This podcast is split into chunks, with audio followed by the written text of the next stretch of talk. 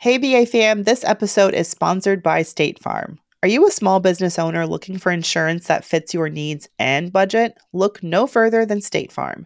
State Farm agents are not just insurance providers, they're also small business owners who live and work right here in your community. They understand the unique challenges of running and protecting a small business. When it comes to small business insurance, State Farm knows what it takes. Create a plan that fits your needs and your budget. State Farm agents are ready to help you choose personalized policies that truly understand your business. Insure your small business with a fellow small business owner. Talk to a State Farm agent today and get started on personalized small business insurance that fits your needs. Like a good neighbor, State Farm is there. Talk to your local agent today.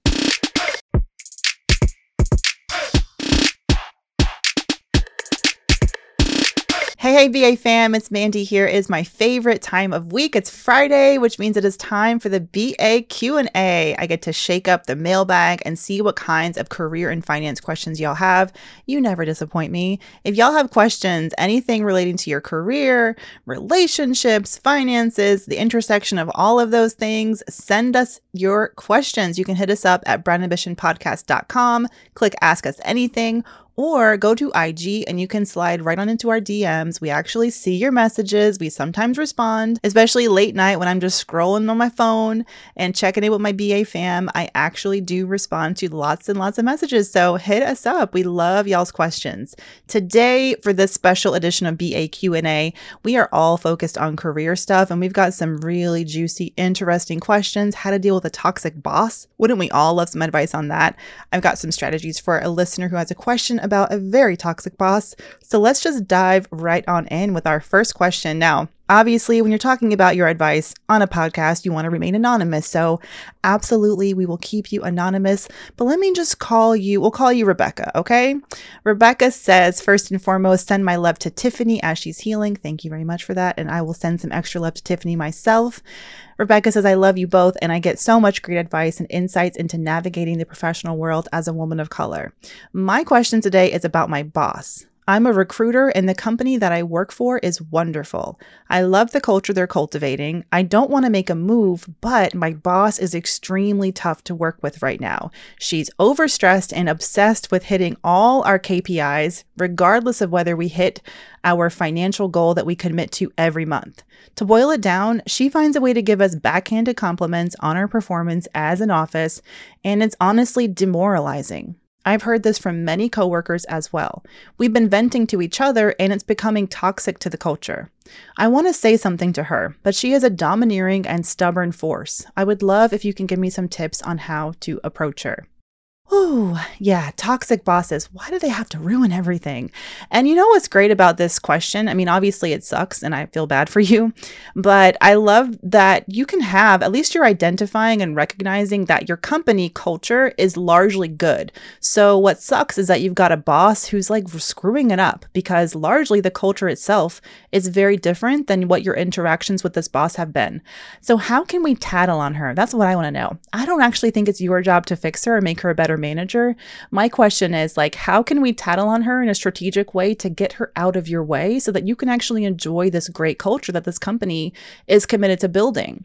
And I think toxic managers like her deserve to be called out and dealt with because they're ruining like an employee's experience. And if companies want to retain employees and not have us all quitting on them, they need to know who their shitty bosses are. Who are the shitty managers? Who actually could use a little bit of professional development support, some training? Like, who deserves in the manager sec to get a performance improvement plan? And it sounds like your boss does. So, what are the levers that you can pull within your company to actually let people know that this manager is making it harder for you to do your job and it's not just you? So, that's my first question. I've worked at places where you could actually, once a year, they would have a survey that you could send out and you could provide anonymous feedback on your manager. But if you guys have that like annual survey and if it's not coming up in the next couple of weeks, then I think it's time to actually take this to it can be either someone in HR it can be your boss's boss.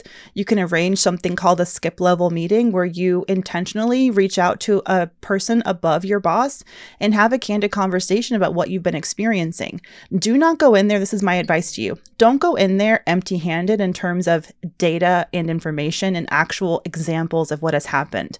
I think you should definitely be in the collecting of data phase right now. So start writing out what has she said? What has she done that has created a toxic work culture? And the more concrete examples you can give, the more likely it is that they will actually do something about them. So if you walk into your manager's manager's office and you say, Hey, I'm having a really hard time with Tracy, she's making my job just, you know, horrible and awful. Now you're just creating a problem that this manager's manager has to figure out, make their job a little bit easier, and also make it more likely that they're going to take your claim seriously by having some cold, hard facts. Not only does this illustrate the reality of what's going on, but it also shows them, wow, this guy, this person is bad enough where Rebecca feels like she has to keep tabs on all these different instances and occurrences.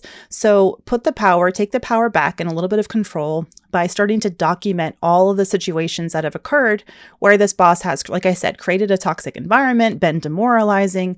Take screenshots if she's texting or sending emails or Slack messages, whatever it is that are causing these situations. Take your screenshots, get organized, and then plan a meeting. And if you want to combine forces with the other people on your team, there really is power in numbers. If a company knows that it's not just one person who's having an issue with this boss, it's six people. And by the way, this team is in danger of falling apart as are our financial goals and our business goals for this team, believe me, they will listen to you. So I think there's power in numbers. If you want to get together a little consortium or a group of colleagues and maybe set up a group meeting to speak in a safe space with your manager's manager, whoever else at the company you can identify to accept this kind of complaint, that's a good strategy, but definitely walk in there with concrete examples. It's going to make everything go a lot faster and be a lot more likely that they're actually going to take action.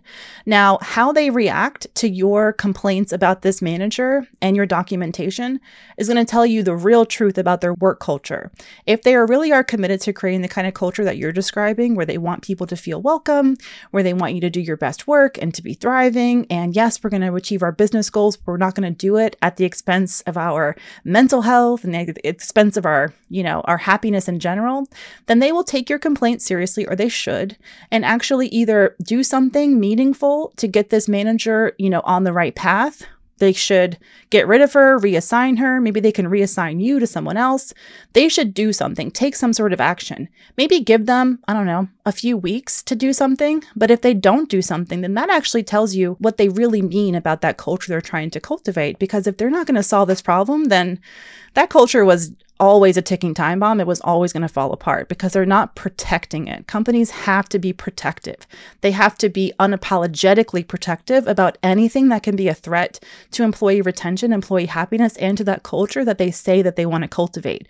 And the uncomfortable truth about that is that they're going to have to identify these shitty managers and do something about them.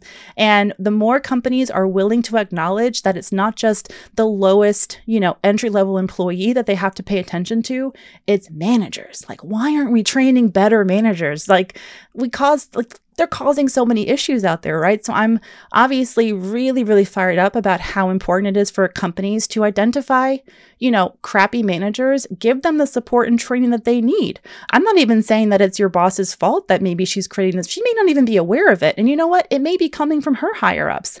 They may be putting pressure on her. So we need to like get to the root cause of it and they need to fix it. And if they don't fix it, then I think it's okay for you to move on. You know, find a company where you can work for, you know, work for that actually enforces the culture that they, you know, talk about creating or potentially moving to a different team at your company. So keeping an ear out and an eye out for who says they love working for their manager and see if maybe you could request a transfer to that team even.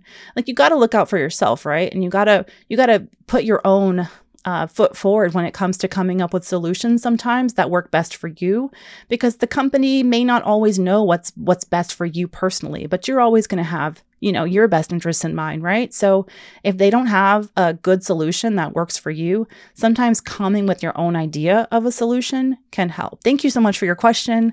Thank you for sending this in. I hope things improve but definitely pluck up the courage get a couple of your colleagues together Go at this as a team and a unified front, and I think you'll actually have a really good chance about getting some sort of action taken in this case. Okay? All right, Woo, I got all fired up with that one. We will be right back with another question for the BA Q&A. Hey BA fam, this episode is sponsored by State Farm. Are you a small business owner looking for insurance that fits your needs and budget? Look no further than State Farm. State Farm agents are not just insurance providers, they're also small business owners who live and work right here in your community. They understand the unique challenges of running and protecting a small business. When it comes to small business insurance, State Farm knows what it takes. Create a plan that fits your needs and your budget. State Farm agents are ready to help you choose personalized policies that truly understand your business. Insure your small business with a fellow small business owner. Talk to a State Farm agent today and get started on personalized small business insurance that fits your needs. Like a good neighbor, State Farm is there. Talk to your local agent today. Hey, hey, BA fam, it's Mandi, and I am back to answer more of your juicy, juicy career and finance questions. Again, hit us up at brownambitionpodcast.com or our IG at Brown Ambition Podcast with all of your juicy money and career questions. I am really excited about this question. I hope I can help this listener. They want to remain anonymous, which I think when I get into the question, you'll understand why. Here we go. This listener says, and let me think of a name. Let's call her Jane. Jane says, I recently got a new job and I've been working here for about a month. I have about four to five years of experience in construction accounting, and I was hesitant to take this position because the title was for an accounting associate, which to me means entry level. During my interview, the controller advised I would hit the ground running, learn more about higher level accounting jobs available while continuing to practice construction accounting. But it's been a month and I have yet to be assigned any daily tasks. The majority of my work has been scanning boxes and papers. The controller has told me multiple times in the last four weeks to just hang on, there will be more work for me to do. But I'm having a hard time finding where I fit in at this company. The controller also told me after 90 days I will have a job title change, but she hasn't given me any details about it. So I've asked. I've expressed my readiness to have tasks piled on me. I'm starting to feel like I was was sold a dream and I made a mistake by quitting a company I was with for two years for this opportunity. The benefits at this job are significantly better than my last job, but I took a pay decrease. My question is how long do I continue to wait and see if I will be anything more than a glorified paper filer? Ooh, so we're having a little career buyer's remorse. Yes. You know what? First and foremost, it's not your fault.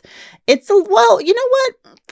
Is it your fault? It's a little bit your fault. You know, you did take a job that you knew was an entry level position.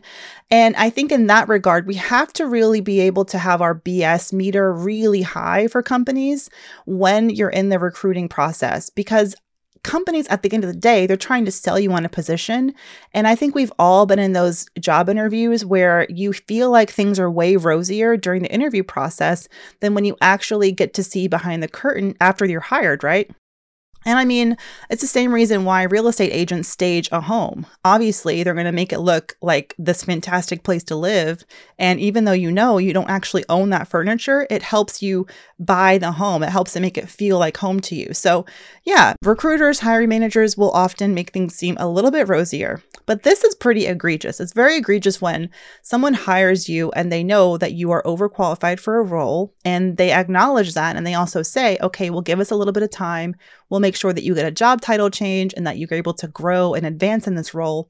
But then they're actually not making good on their word. So, in an interview process, I think what you should follow up with, I know it's a little bit too little too late, but for anyone listening who's in your situation and potentially looking at a job that would be a bit of a step down, ask them for concrete steps in a concrete timeline for when you'll actually get to take on additional responsibilities, a new title, all of that. Now I'm remembering a recent coaching client of my of my own. She actually had a very similar situation in the legal. She had a legal background and she was in a really toxic work environment. So she was a bit more vulnerable to being sold a dream because obviously in that situation you just want to get the hell out. So when she was interviewing and she knew it was a bit of a step down, but she was told the exact same same thing you were. Come on board. I know there's no work in this particular area that you're passionate about right now, but just give me a few months, stick around. And sure enough, none of that work materialized just like for you. You're finding out, okay, it's been a little bit, it's been a little bit, and I'm worried, like I'm actually not seeing any progress you're I'm not entirely surprised, but I I think you have a couple of options. I think you can bide your time and continue waiting. It has been 4 weeks, right? And it hasn't been the full 90 days, and I think the first 90 days of any job is very much like a wait and see. You're kind of getting into a groove, they're kind of getting into a groove. I wouldn't take the pressure off. I would continue bringing it up. I would continue asking for the work. I would continue letting her know or letting him know that you are expecting, you know, what you were promised in your early conversations when you were interviewing but I wouldn't stop looking for other opportunities. And I would also, I would definitely be sure that you're keeping one eye open for other opportunities if you decide in a couple more months it is actually time for you to go. It's a shame, but at the same time, you have to put yourself first in this regard. They made mistakes, like you made a bit of a bit of a mistake because you, you not a mistake so much, but you you know you went into this job ex- knowing that it was a bit of a risk, knowing that it may not be the exact right fit, kind of putting your trust in someone else, and they didn't deliver. And that sucks. That was a risk that you took when you took this job, right? But you shouldn't stay in the job just because you feel like, okay, well, I'm here now. The benefits are a little bit better. I said I would do it. I don't want to look like a job hopper.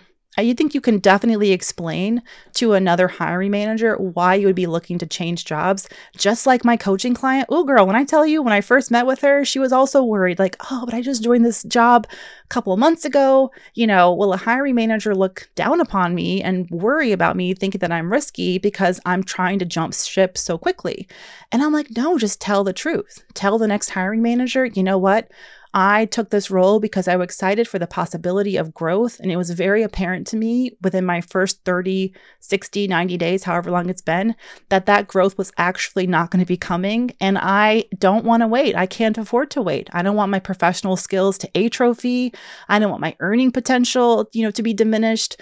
And I think any, you know, recruiter or hiring manager who who gets it and is in their right mind won't actually look down upon you for that or penalize you for it they'll see that and be like, okay, well, let's make sure we're actually going to give, you know, I forgot what I, what name did I give you? Jane, your fake name. We're actually going to give Jane, you know, a really clear expectation of what she can expect here. And I think any company should be willing to, like, should be, should understand that, okay, if we hire someone and we tell them something and then we promise them something and we actually don't deliver on it, that they're going to leave. So for me, it seems like perfectly normal and perfectly reasonable that you were promised something, given some kind of dream, it didn't materialize, and so you're going to get out. Like you're just a person who respects themselves and their career enough to get out when you're not in a good situation. You know what I mean? And I will say my coaching client had a really happy ending. She actually got a brand new offer at a job that was like more money, great benefits. So when you talk about, you know, the fact that this job has slightly be- or significantly better benefits than your previous job, I wouldn't stay here just because of that because the fact that you found a job with significantly better benefits just shows you that okay, there's actually great benefits out here. You just have to be really particular and make sure that you pay attention to what companies are offering just outside of your compensation. So, absolutely, I think you should be keeping one eye open to the job market. And I think you should learn from this experience. You mentioned here that you're in your late 20s. It's just a good learning experience for you at this point, right? Yeah, you took a risk. This is what happened. All right, we're just going to bounce back from it, right? We're either going to stay here and make the most of it and continue advocating for yourself and pushing to get what you want, becoming a thorn in their side. It's a good learning experience for you. It's also a damn good learning experience for your boss. I was that boss too. And I had to learn from my own mistake that when you actually hire someone who's overqualified for a role, you're just opening yourself up to you're going to be annoyed, they're going to be unhappy because what as a manager there's nothing worse than knowing someone on your team is unhappy and just like waiting like, "Oh, I can't give them what I said I would. There's nothing I can really do about it. They're not happy. Now I got to hear them moan and groan and complain every every one-on-one. You know, it just sucks for all involved. So, unfortunately, it's going to be a good you know, lesson for this manager as well. I hope that they remember this situation so they don't do it again because it's just silly. It's a real, it's like one of those situations where you're not thinking long term. You're just trying to like solve an immediate problem. I need a butt in the seat. I need someone to do this job to push these papers or whatever when you're hiring from a perspective of just such short-term gains or or short short-term goals, you're just opening yourself up to having a long-term you know catastrophe on your hands because you're just not thinking down the line. It's a it's a good managerial lesson. And for anyone who's listening who's in a hiring position just do what you can. Take your time when it comes to hiring. It, you're better off sometimes just hiring someone for on a freelance basis on a contractor basis to fill an immediate need while you take your damn time and find the exact right fit for that role for the long term. And that was one of the great lessons i learned as a manager was oh i can ask for a budget and i can hire freelance help just to kind of get by, hit our KPIs, you know, our key performance indicators, hit our goals, and then I can take my time, you know, recruiting and finding the exact right fit. So hopefully your manager will learn that goal. And if you decide to leave and you give an exit interview, be honest about what happened and hopefully they'll take that as a learning lesson and do better next time and everyone will be better off in the end but definitely keep your eye and ear open for new opportunities and never forget this situation maybe be you know ask for those specific when someone promises you okay you come on it's this way now, things will change down the line. What sort of specific guarantees can they give you, or what sort of specific timeline or resources do they have in mind? And especially, I would definitely be suspicious if a hiring manager is like, oh, yeah, don't worry, I'm going to get you promoted in the next few months. That's just not something that happens. Having been in the corporate environment and having managed a team of 30 people, you know, as a senior director, promotions take time. There's a process for them usually. I would want to get more sources and more re- more assurances. Maybe it's from someone actually in HR, not just a hiring manager who's not in HR, that there's actually like it's a possibility that you'll be promoted or get a new title change. And in that short period of time. And then you may see, oh, there's actually some holes in this whole vision and, and rosy story that I'm being sold. And I'm actually not going to move forward because I don't trust this is actually going to be the case. All right, Miss Jane, Miss Anonymous, thank you so much for your question. And that wraps up another episode of the BA Q&A. I am Mandi, Mandi Money. You can find me at Mandi Money on IG. Follow us and hit us up on at Brown Ambition Podcast on IG with your questions. Also check out our beautiful brand new website, brownambitionpodcast.com, where you can find past episodes. You can find soon transcripts of episodes as well as show notes. Everything you want to find at brownambitionpodcast.com. I will see y'all next Friday for BA Q&A.